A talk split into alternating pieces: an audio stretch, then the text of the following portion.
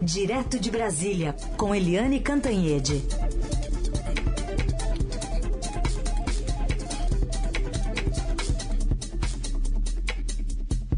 Oi, Eliane, bom dia.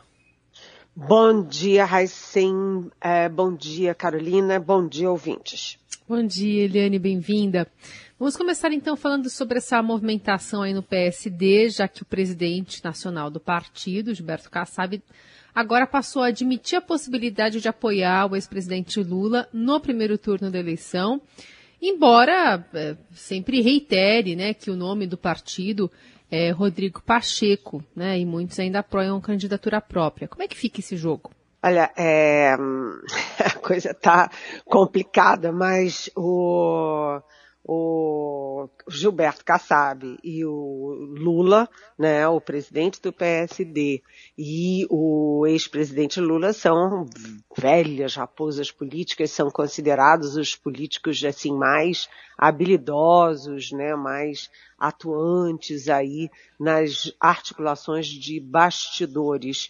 O Gilberto Kassab, desde o início da eleição, tem uma interlocução muito fluida com o Lula, né? Tanto que quando o Kassab lançou a candidatura oficial do PSD à presidência do presidente do Senado, Rodrigo Pacheco, eu já falava aqui na Rádio Eldorado, olha, ele lança o Rodrigo Pacheco, mas no fundo, já está conversando com o Lula. O Rodrigo Pacheco está esquentando a cadeira para o Kassab ficar vendo para onde os ventos vão. Mas o fato é o seguinte, tem um fator novo, importantíssimo nessa história, que é a possibilidade de Geraldo Alckmin se filiar ao PSD e servir-se do Lula pelo PSD do Kassab e não pelo PSB, o socialista B de bola. Então, isso tudo muda muito de figura, porque ter a vice do candidato favorito nas pesquisas não é pouca coisa, não. É muita coisa.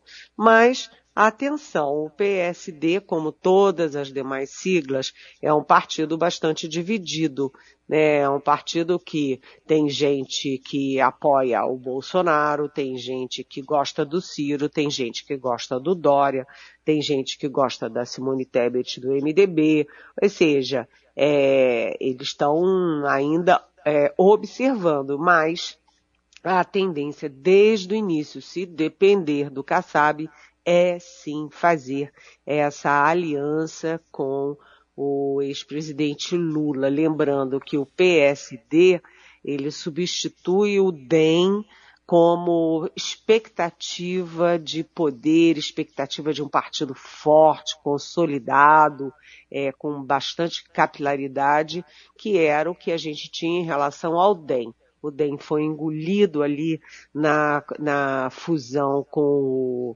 o PSL, criando o União Brasil, e o PSD que ocupa os espaços. Tanto que o PSD abocanhou quadros importantes do DEM. O PSD hoje é uma força relevante em Minas Gerais, onde tem o prefeito da capital, Alexandre Kalil, que será candidato ao governo do estado. Tem o prefeito do Rio de Janeiro, o Eduardo Paes, que era do DEM e migrou do DEM para o PSD e é um dos principais, talvez o principal líder político do Rio de Janeiro hoje. E, além de tudo, o Kassab é de São Paulo, o Geraldo Alckmin é de São Paulo, ou seja, o partido está bem colocado, bem estruturado nos três principais estados da federação. Então, para o Lula seria excelente essa aliança já no primeiro turno, porque o Lula tem aí a expectativa de ganhar no primeiro turno, além de fazer uma super base no Congresso para o caso de vencer as eleições, o que ainda é cedo para a gente afirmar, né, gente? Muito bem. Articulações que estão em andamento, né, Helene? Assim como as outras, depois da aprovação do Supremo ontem da formação, da validação das federações partidárias, tem um prazo até 31 de agosto para elas ocorrerem, Por exemplo, PT e PSB podem formar uma federação, mas está difícil por causa de algumas situações, como a de São Paulo, né, Eliane?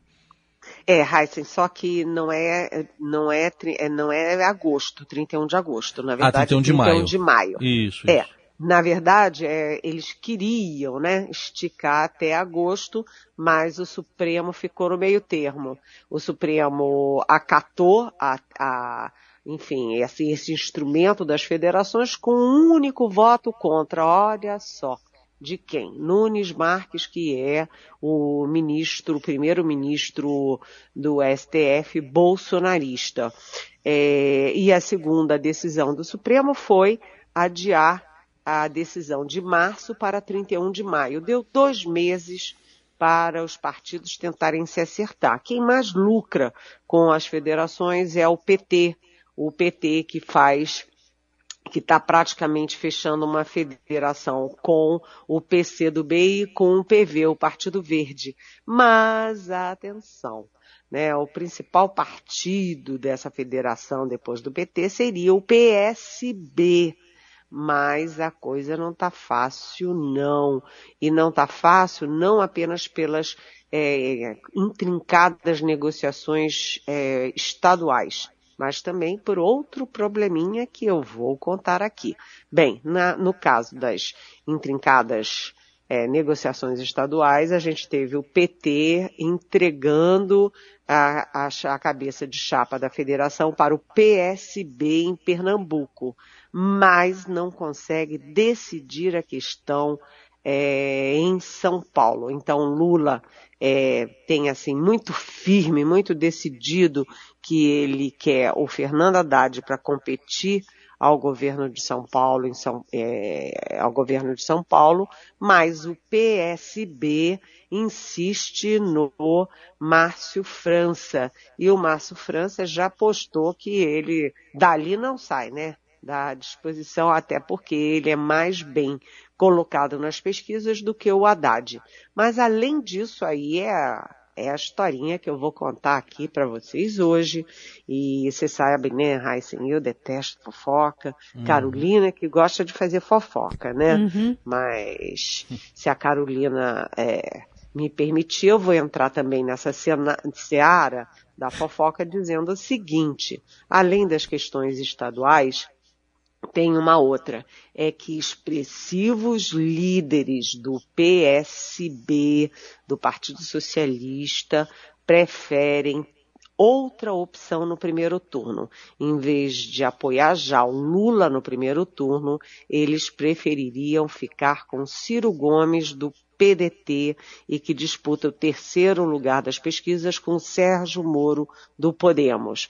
E são esses líderes o Beto Albuquerque, lá do Rio Grande do Sul, o Renato Casagrande do Espírito Santo, o Rodrigo Rollemberg, aqui do Distrito Federal, e o próprio Márcio França de São Paulo. Então, hoje tem reunião das cúpulas de PT e PSB para discutir a federação, mas, olha, eu acho que é uma discussão bastante complicada, cheia de pormenores e cheia de questões que são muito, muito difíceis de resolver. Vamos acompanhar e vamos ver se a gente tem alguma notícia para dar aqui amanhã, depois dessa reunião.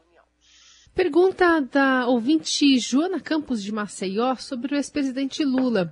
Diz que o ex-presidente voltou a falar sobre regulação de imprensa, se aproximando de um discurso muito radical para quem está pregando união e ideias menos radicais para atrair apoios. E aí a pergunta, ainda que ele alegue um suposto boicote de emissoras de TV, falta de direito de resposta nos últimos anos, como ele pode, né, um líder de esquerda, se parecer tanto como Bolsonaro nesse campo? Oi, Joana, bom dia, bem-vinda e muito obrigada pela sua pergunta. Você que é de Maceió, que eu adoro, que vou praticamente todos os anos dar uma passadinha aí. Joana, você tem toda a razão, né? Olha só como é que é a vida de jornalista. Né? O Lula quer fazer a regulação da mídia, aliás, ele foi aliado da mídia durante anos para fazer aqueles dossiês contra os adversários dele, né?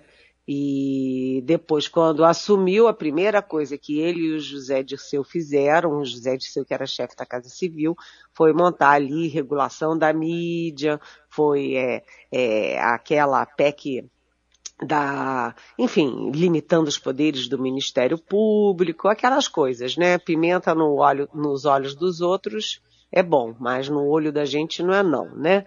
E aí, então, o PT tem 1000 reclamações da mídia, a culpa é da mídia, a culpa é dos jornalistas, a culpa é das televisões. O PT não fez nada de errado, né? Aqueles milhões e milhões e bilhões que saíram da Petrobras para os bolsos de fulano, de cicrano, do partido X e Y, ninguém fez não, a culpa é da mídia.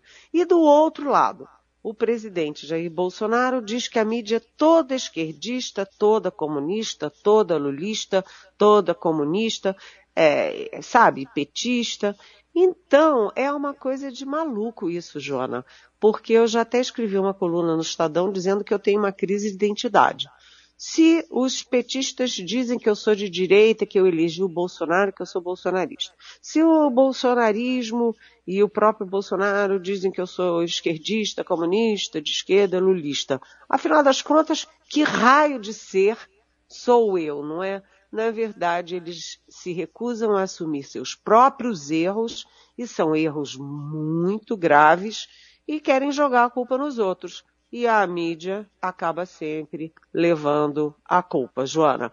O Lula, ele está insistindo em voltar àquelas ideias originais na economia, intervencionistas na Petrobras, intervencionistas em preços, e está insistindo nesse negócio de regular a mídia. Bem, eu não gosto disso não. Vamos ver o que o eleitorado diz, não é, Joana? Helene, ainda no campo das federações partidárias, quais as chances de uma federação envolvendo PSDB e MDB? Olha, quem inventou essa história foi o governador João Dória, né, que está aí numa situação difícil nas pesquisas e dentro do próprio PSDB. Mas o presidente do MDB, deputado Baleia Rossi, segundo me contaram, já avisou a cúpula do PSDB que não dá para fazer federação partidária entre os dois partidos. Por quê? Primeiro, porque o princípio da federação é de partidos grandes engolindo os partidos menores. Veja lá o do PT com o PCdoB e com o PV, que corre um risco de extinção com a cláusula de barreira, que, enfim, exige desempenho, né? Desempenho, número de eleitos, número de votos, etc, etc. Então, é de grandes para engolir os pequenos. Quando você tem dois partidos da mesma estatura, com a mesma bancada, e partidos grandes, com grande capilaridade no país, com governos estaduais, no caso, PMDB e PSDB, é muito difícil você fazer uma federação. Quem é que vai mandar na federação? Quem é que vai dar as cartas? Né? Quem é que vai ser submisso ao parceiro principal? Então, o PSDB dificilmente fará, né? Nada em política é impossível, não estou dizendo que não terá, mas é difícil fazer essa federação. Então, esses que se reuniram anteontem num jantar contra a candidatura Dória, o Tasso Jereissati, aliás, são 4 ex-presidentes nacionais do PSDB, né? Tasso Jereissati do Ceará, Pimenta da Veiga de Minas Gerais, Aécio Neves de Minas Gerais e o Zé Aníbal de São Paulo. Eles têm tido uma conversa muito frequente com o ex-presidente Lula. Então, eles não descartam a possibilidade de conversar e de acenar ali a favor do Lula. Mas eles também conversam com Gilberto Kassab, do PSD, conversam com a Simone Tebet, do MDB, conversam com o Sérgio Moro, do Podemos, e conversam com Ciro Gomes, do PDT. Ou seja, estão em busca de alternativas, e uma dessas alternativas seria lançar o Eduardo Leite, governador do Rio Grande do Sul, derrotado pelo Dória nas prévias, para substituir o Dória na campanha. Mas não é nada simples. O Dória, como eu já disse, é um guerreiro. O Dória, aquela entrevista do Dória ontem na Rádio Eldorado repercutiu muito. A Globo News citou várias vezes. Todas as TVs, todos os sites citaram a entrevista do Dória, dizendo que foi um jantar de derrotados. Então, e essa coisa da aproximação com o Lula, que é clara, o Tasso Jereissati, por exemplo, tem conversado com o Lula, o Aloysio Nunes Ferreira, de São Paulo, tem conversado com o Lula, os setores importantes do PSDB de origem têm conversado com o Lula, mas, por exemplo, o Zé Aníbal, que é de São Paulo e tem rixas antigas com o PT, não quer nem ouvir falar dessa história em primeiro turno. Então, acho que o PSDB está muito confuso ainda e tem dificuldades para fazer federação. Mas conversa para tantas frentes, que é sinal de que não tem nenhuma estratégia ainda definida. Bom, Eliane, vamos falar então sobre as inaugurações promovidas e os palcos, né, usados pelo presidente Bolsonaro no Nordeste. Eu até aproveito aqui a pergunta da Kelly de Bertioga, que questiona o seguinte: o que o presidente fez ontem durante a inauguração de mais uma estrutura da transposição do Rio-São Francisco, com transmissão em canais oficiais e comitiva paga com dinheiro público, não configuraria propaganda eleitoral antecipada? Fala que o discurso foi puramente político, falando mal do PT, exaltando e sendo exaltado pelos seus cabos eleitorais. Isso, com certeza absoluta, é campanha eleitoral. Aliás, a gente sabe, não é, que o presidente Jair Bolsonaro não governa há tempos, né? Ele saiu de campo, né? Tirou o ministro Paulo Guedes também de campo e entregou o governo para o Centrão. Quem está governando é o Centrão, principalmente o Ciro Nogueira, chefe da Casa Civil. E o presidente só faz campanha, né? Jequiata, né?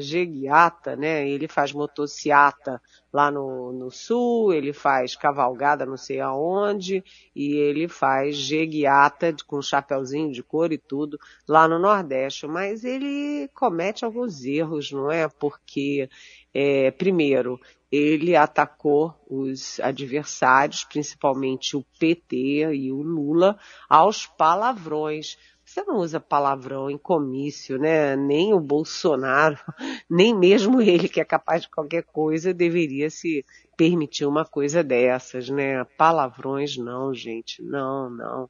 Líderes têm que ter compostura, presidente da República mais ainda. E, além disso, o presidente Bolsonaro chega lá no Nordeste e fica chamando os nordestinos de cabeça chata, pau de arara, maricata, sei lá, maritaca, umas coisas completamente sem sentido.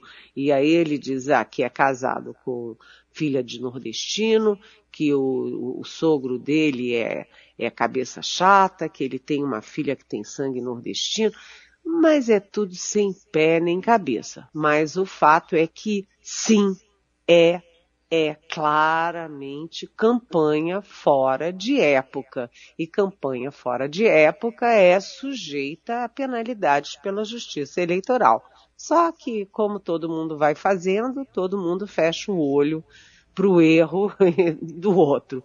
Deixa-se para lá. Mas o presidente Bolsonaro realmente é fora de qualquer padrão, né? Palavrão e chamar nordestino de cabeça chata e pau de arara, realmente, sei lá, não sei o que ele ganha com isso, não. E, além disso, ele está inaugurando obras do Rio São Francisco que estavam praticamente prontas dos governos anteriores, era só ali um retoque, e quando teve chuvarada, inundou o Maranhão, inundou Bahia e tal, ele não deu o ar da graça, né? Muito bem, teve a confusão também da cidade do Padre Cícero, né? Juazeiro do Norte, lá no Ceará, porque ele não sabia o nome. Eliane, tem aqui também uma pergunta da ouvinte Paula. Ela quer saber dessa... Ela falou que o Bolsonaro se aproximava dos Estados Unidos no início do mandato dele, agora está se aproximando da Rússia, tem essa viagem na semana que vem. Ela pergunta se ele se relaciona com governos, com estados ou se com pessoas. Nossa política externa foi reduzida apenas a interesses ideológicos? Pergunta a Paula. Oi, Paula. Com certeza. É outra pergunta que eu posso responder sem devaneios, né? Sim. A nossa política externa virou uma política ideológica e pior, seguindo a ideologia do presidente. Você sabe que política externa se faz com pragmatismo responsável, de acordo com os interesses do país, não de acordo com a religião do presidente ou do partido do presidente ou da ideologia do presidente. Tanto que os dois últimos presidentes militares, os generais Ernesto Geisel e João Figueiredo, fizeram políticas externas muito consistentes, muito elogiadas até hoje, se aproximando inclusive de países que eram comunistas, que eram de esquerda. Por quê? É bom para o Brasil? Tapa o nariz e não interessa se o camarada é de esquerda ou não. Interessa que é bom para o Brasil. E o presidente Bolsonaro faz o oposto. Ele fazia uma política externa, Paula, você tem toda a razão, que era a política externa do Bolsonaro com o Donald Trump. Todo mundo avisou. E se o Trump perder? Pois é, o Trump perdeu. E o Bolsonaro foi o último do G20, ou seja, o último presidente das 20 maiores economias do mundo a reconhecer e admitir a vitória do Joe Biden. Ou seja, o Joe Biden sabe disso, já tem ali uma má vontade de lado a lado, e agora o Bolsonaro vai tirar uma foto e vai almoçar e vai fazer salamaleques com o Vladimir Putin da Rússia, no momento em que o Putin e o Biden estão estremecidos, confrontando por causa da Ucrânia. Bom para o Brasil? Os diplomatas, os velhos embaixadores, muito competentes, muito experientes que eu conheço, acham que é a maior fria. Mas o Bolsonaro, repito, faz o que vai na cachola dele, né, Paula? É isso. Perguntas que vocês enviam para cá, Eliane Cantanhede sempre responde a partir das 9 aqui todos os dias no Jornal Dourado. Amanhã a gente volta a se falar, Eliane. Obrigada, um beijo. Beijo, até amanhã.